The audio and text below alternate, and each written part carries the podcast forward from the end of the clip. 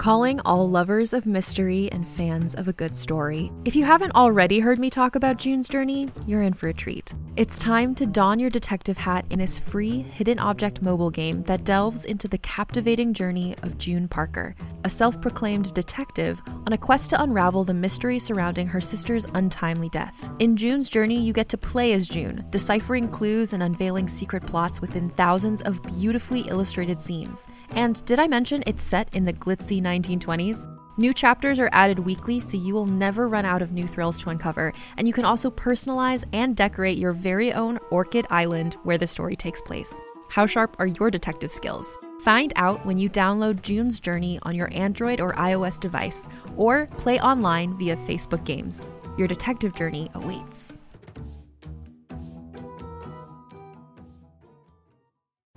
Every five minutes, someone dies while waiting for a compatible donor heart, liver, or kidney. On a remote island in Lake Superior, a team of geneticists strive to engineer an animal with human compatible organs, thereby saving millions of lives. But these ancestors are not the docile herd animals they envision. Instead, the project spawns something big, something evil, something hungry. Ancestor by number one New York Times bestselling novelist Scott Sigler is available for free on Apple Podcasts, Spotify, or wherever you get your podcasts.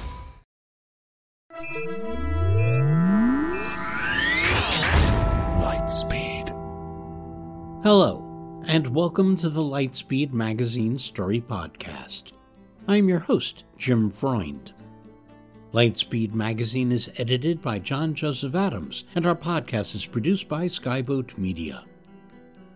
Today's story is 10 Deals with the Indigo Snake, written by Mel Kassel and narrated by Judy Young. The story is copyright 2018. Mel Kassel is a writer who lives in Iowa City. Her stories often incorporate animals, mutable bodies, and strange desires. She is currently pursuing her MFA degree at the Iowa Writers Workshop. She is also a first reader for the magazine Liminal Stories and a co host on The Losers Club, a Stephen King podcast. She is a graduate of the Clarion Writers Workshop, class of 2018. Before moving to Iowa, she was a veterinarian's assistant, and before that, a copywriter. She also used to write sketch comedy. You can follow her on Twitter at M E L K A S S E L and at melkassel.com. So, let's make a deal to buckle up. We're going to Lightspeed. 10 Deals with the Indigo Snake by Mel Kassel. Deal 1 Sam. I'm 14 the first time I bargain with the indigo snake. I find it basking on the rocks that are piled against the side of our house, a lazily drawn line of black, like a cursive letter that has gotten away from itself. It lifts its head as I walk up. Can you hurt Sam Mueller? I ask. I've taken health class by this point, so I know that I'm not supposed to speak to snakes. There are videos about what happens to the kids who do, but they're so poorly made, the actress is too peppy, and the snakes no more than plastic eyed puppets, hardly sinister. We all laugh at them. We laugh after the school assembly, too, when the administration brought in people who had bargained before. They spoke to us about how they had been duped, thinking they could get away with one deal, one trade. But it's never just one, they all yelled. They were from an organization called SNAKES, which stood for Say No and Keep Evil Silent. One had lost an arm to the venom of a Massasauga rattler, and he walked around the auditorium, shoving his puckered scar in people's faces, asking, You want this for yourself?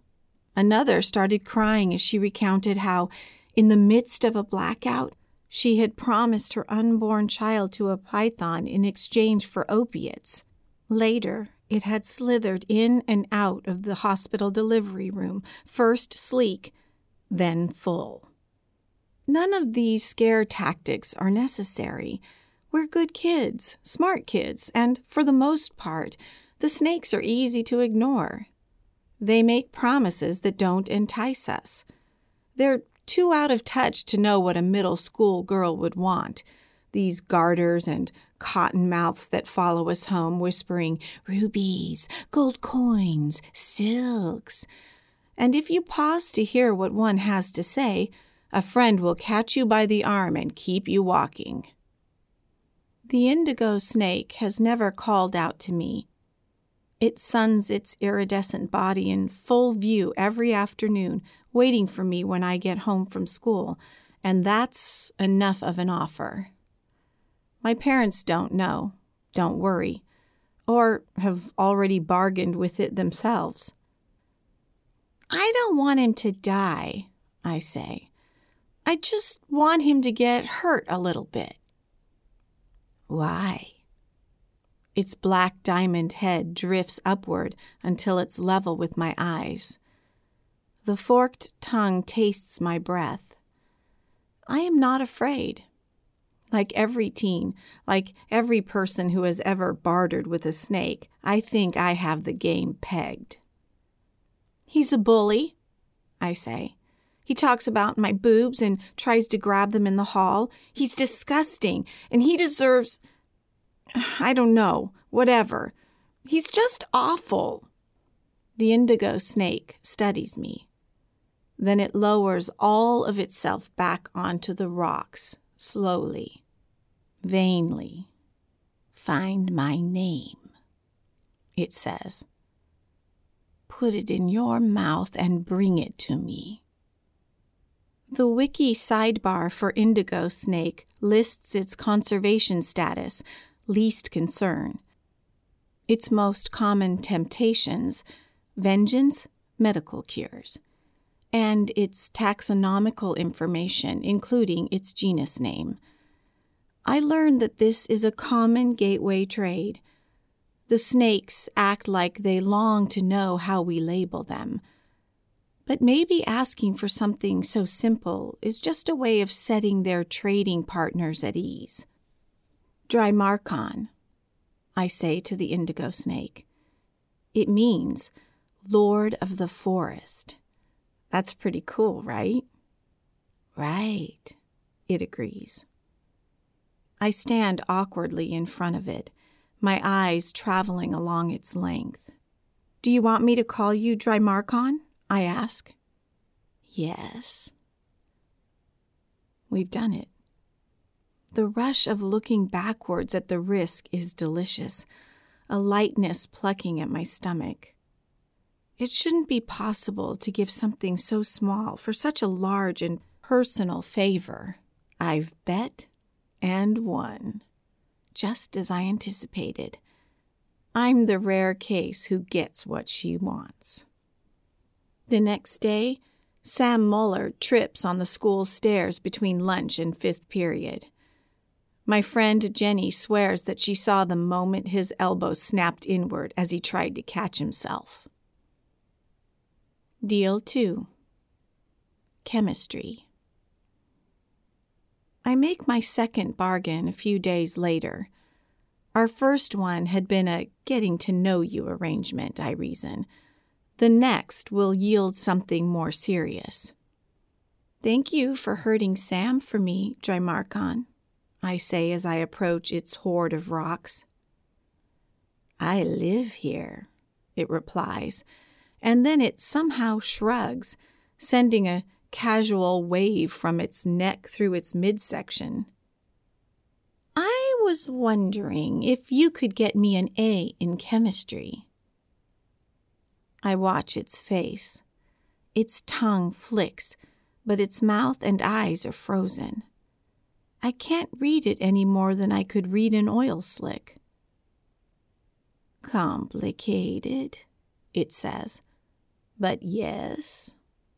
Complicated means it will cost something more than a name? Yes, it says. Your hair. My hair? I hold a hand up to my head. I straightened my hair this morning, a process that took two hours. I imagined the snake nesting in it, black scales against black strands. Why? I ask.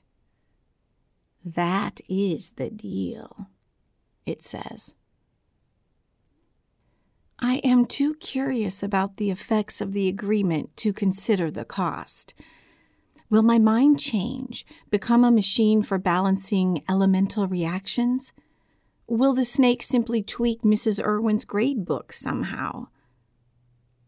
I agree, falling for an embarrassingly simple trick, the fine print of which becomes clear in six months. Drymarchon wants my hair for as long as I can produce it. Deal 3 Book Burned and smarting, I don't deal with the snake for more than a decade. Here's how we come to sleep together a dull professorship, an unfinished popular science book about high fructose corn syrup, networking events that leave me dry mouthed and hateful. What would it take to finish my book this year? And for it to do well? I hold a plastic bag full of hair in my hand and watch the indigo snake's tongue do its familiar slide in and out of existence. We conduct these hair drops twice a year. Let me sleep in your bed with you. What? I need to stay warm. My jaw clenches, and my newly shorn scalp prickles. I ask, even though I already know the answer. How long? Every night. No pitch, no persuasion. I try to weigh the cost of this new bargain, thinking back to my teenage self, whom I despise, the girl who had been too passive to find a topic that fired her up and had turned to a snake instead. Whose fault is it that I'm speaking to Drymarchon now?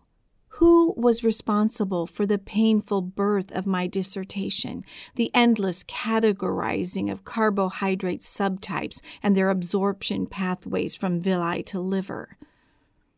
I had felt wounded by our last deal and swore then that I would not ask Drymarchon for anything further. My subsequent degrees were proof of my independence. I didn't need the snake to move forward. But everything is so dull now. I'm exhausted by my students and how slowly they move through basic concepts. I want to punch my agent in the teeth every time he assures me of his confidence in the book. Momentary flares of anger have blended into a simmer that bathes my brain almost constantly, except for the evenings I spend at casinos, where I briefly reacquaint myself with risk. And forget dating. I bore myself. I can't subject another person to that. The indigo snake has grown much longer. As a straight line, it would stretch beyond my head and feet. My bed is a twin, and I tend to sprawl. The wind rushes against the backs of my ears, and I shiver.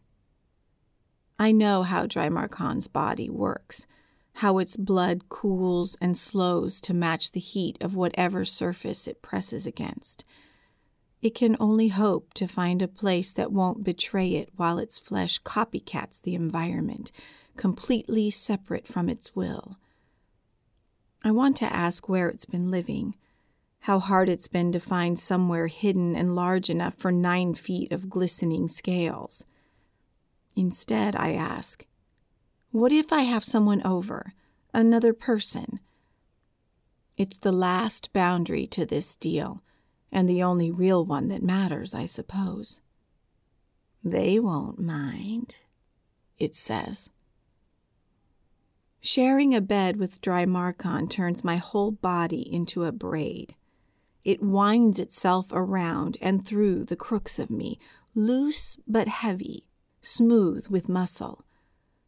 At first, I find it difficult to fall asleep.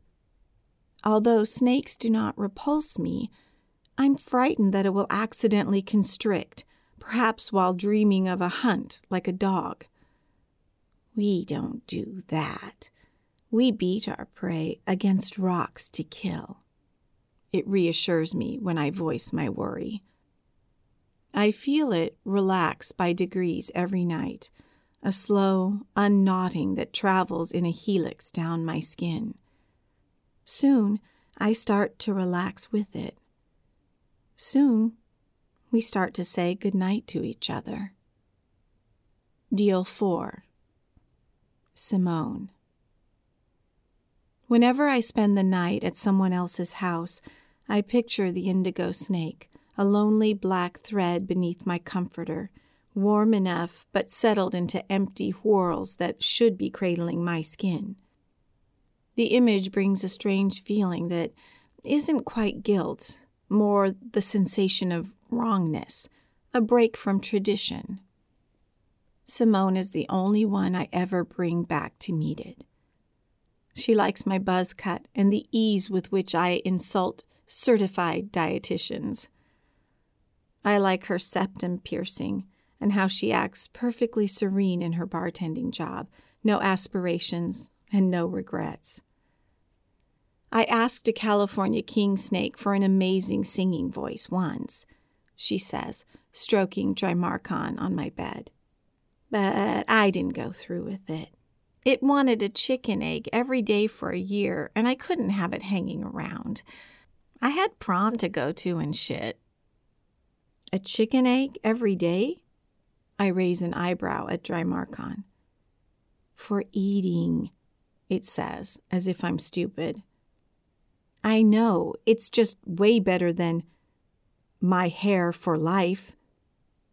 Not my choice, it says. And I never do figure out what it means because Simone starts kissing me right in front of it. She tells me she loves to run her hands over my head because it's fuzzy.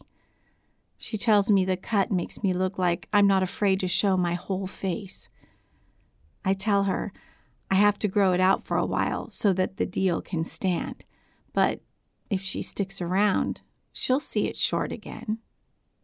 She has other girlfriends, though. I know about them, agree to them, but I just can't handle it. I asked Drymarchon what it would cost to have her to myself, jokingly mostly, and it says I would need to give it one of my ears. No, I say, ashamed. Later, I ask for another price check. How much for an inability to forget me? How much to lodge myself in her brain until she dies? That only takes one of my toes, and I'm allowed to make a doctor's appointment for the procedure.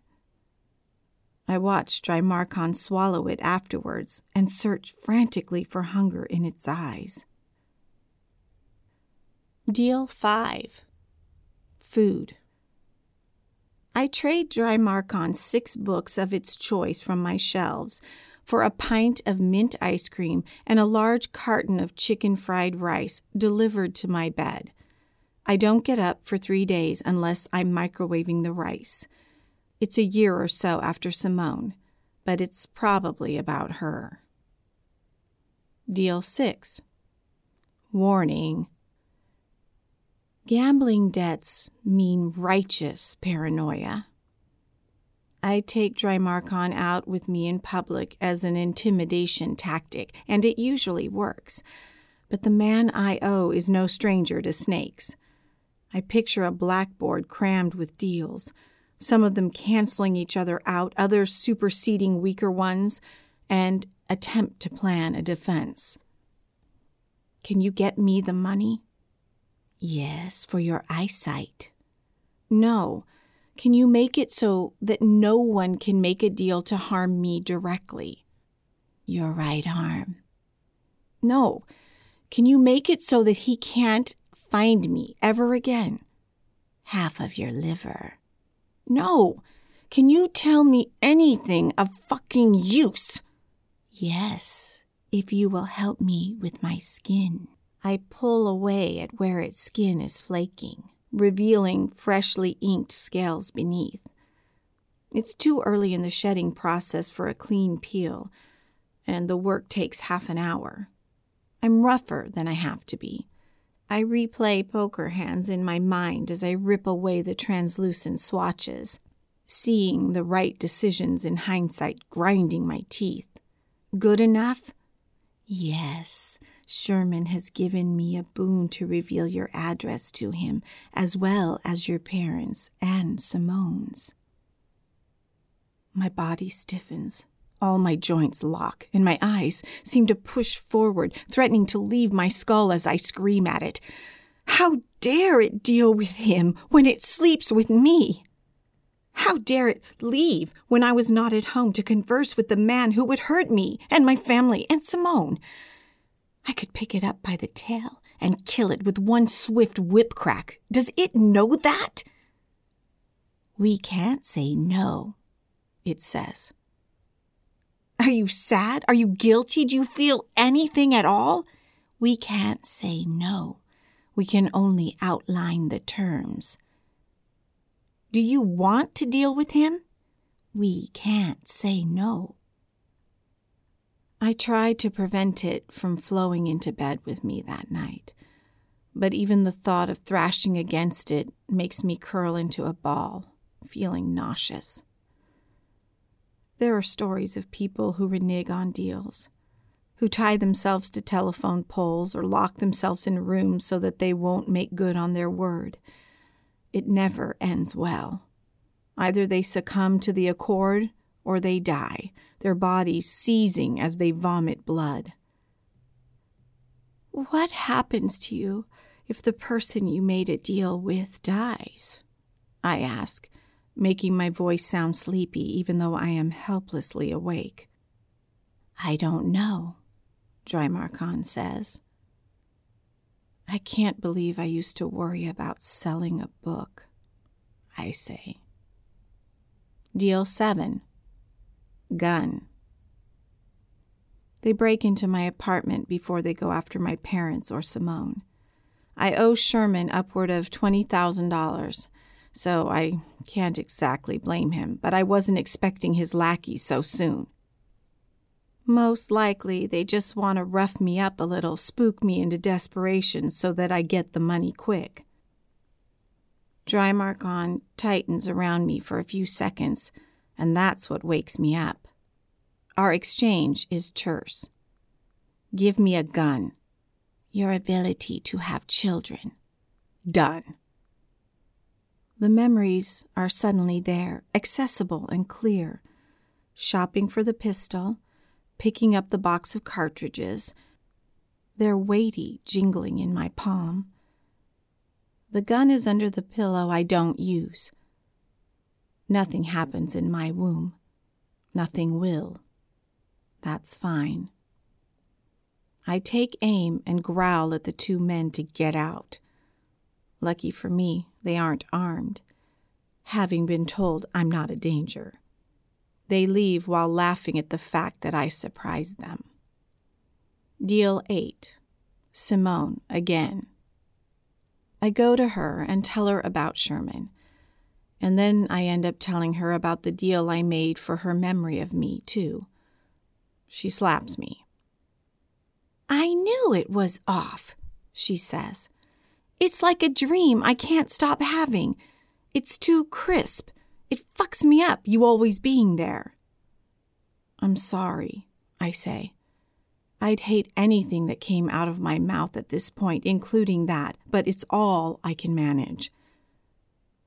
Take it back, she says. Make it normal. I nod.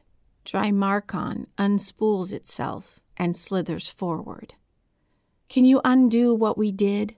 I ask it, refusing to make eye contact. What you did, we can't say no. What I did then? Yes, a pint of blood. My blood? It doesn't matter. I think it should be yours, Simone spits, but neither of us has the equipment or the medical know how, and I don't have the money for a visit to urgent care, even if the nearest one would accept snake based appointments.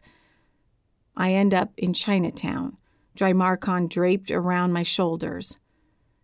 Simone follows at a distance as I buy turtle after turtle. We read that the human body contains eight pints of blood. I estimate that 10 large turtles should be enough. But it isn't. Emptying them above a bucket, their throats slit and shivering, leaves us a full quarter pint short. Can't you just give us a discount? I asked Drymarchon, enraged. No. Simone throws the turtle corpses in the dumpster while I tighten one of her hair bands around my arm. It doesn't make it any easier to see my veins. When she comes back up, I've got a steak knife hovering over my skin, and she's on the phone telling someone not to come over just yet. That's enough motivation for me to push down and slice. Deal 9 History. I'm leaning against the bus window, my eyelids feeling like wet paper, my throat one big cramp from crying. My parents lent me most of the money when I gave them the vaguest outline of my troubles. I promised that the funds were for a gambling addiction rehab program. I'm praying it's enough to call Sherman off. Do you have a story about the first deal? I asked the duffel bag at my feet. Drymarchon stirs inside of it, a shadow displacing other shadows. Yes. Can I hear it? If you tell me your version. You must have read it before, or had someone else tell it to you. Even so. I relate what we're told as children about that first exchange in the garden, the fruit of knowledge for an escape from the tree how the first snake entwined about the first woman's arm as she reached up, then slid to her torso, then her leg, then to the ground, before it finally slithered off to make more deals with her unhappy, ever gullible progeny. Drymarchon listens, its head poised on the edge of the duffel. There is no fruit in our story, it says. The first snake made a deal so that it would not be cold. Deal 10. Step 1. I have an immediate crush on Renee, one of the women in our group.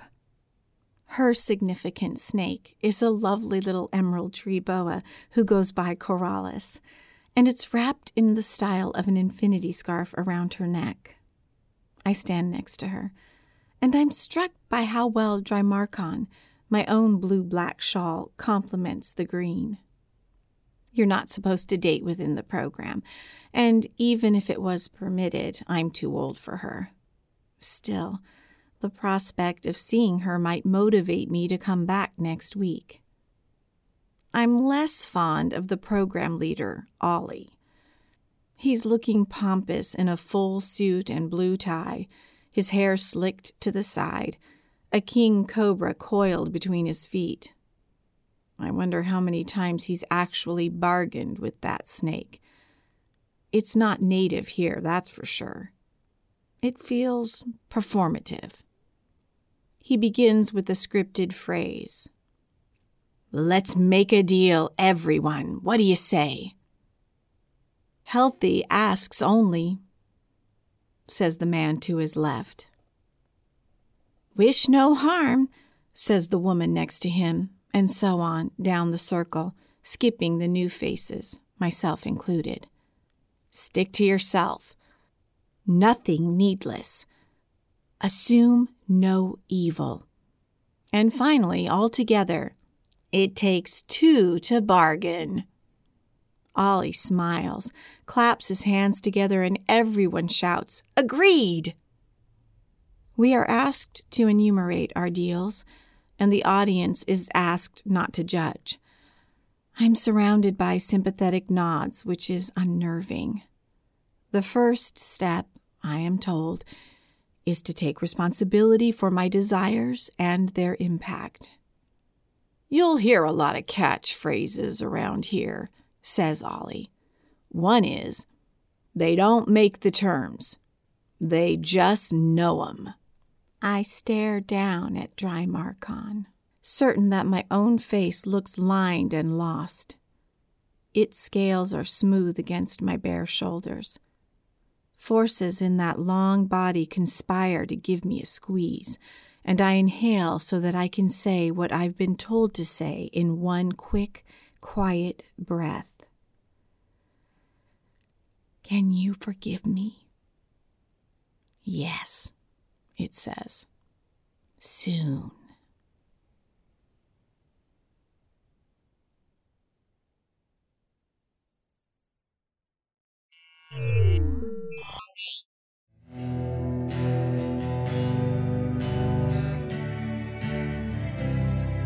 Welcome back. You've been listening to Judy Young reading 10 Deals with the Indigo Snake by Mel Kassel. We hope you enjoyed it. If so, please help spread the word by leaving a review or rating at iTunes or the social media venue of your choice. Our editor is John Joseph Adams, and this podcast is copyright 2018 by Lightspeed Magazine. As a listener to this podcast, you know that we publish it, and most of the rest of our content, for free online.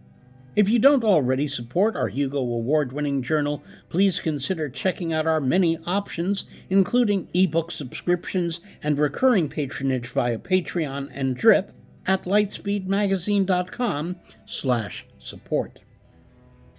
Our sponsor this month is Houghton Mifflin Harcourt, John Joseph Adams Books, noting that their feature title this month is Creatures of Want and Ruin by Molly Tanzer. Skyboat Media, the most respected independent audio production team on the West Coast, produces the stories for this podcast. They are headed by the Audie and Grammy Award winning narrators Stefan Rudnicki and Gabrielle de Cuir. Be sure to check out their website at skyboatmedia.com. Post production was by yours truly. Our music and sound logos were composed and performed by Jack Kincaid. Thanks for listening. That's all for now. See you on the Bitstream. I'm Jim Freund wishing you cheers from all of us at Lightspeed.